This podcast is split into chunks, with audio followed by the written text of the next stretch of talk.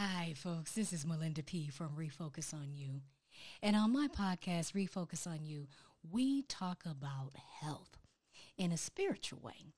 In fact, what are you doing to improve your health? And so check out a little glimpse of my episode called Who's Minding the Store?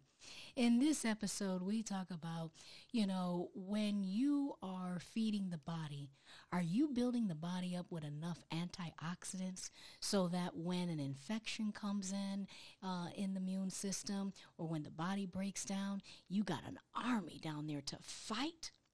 Or are you filling up with coffee and donuts and cookies and all kinds of sugar? That when when somebody enters into the body, they're running. Nobody's trying to fight for you. And so that's what we talk about in who's minding the store. In fact, who's minding your store? What kind of antioxidants are you building up?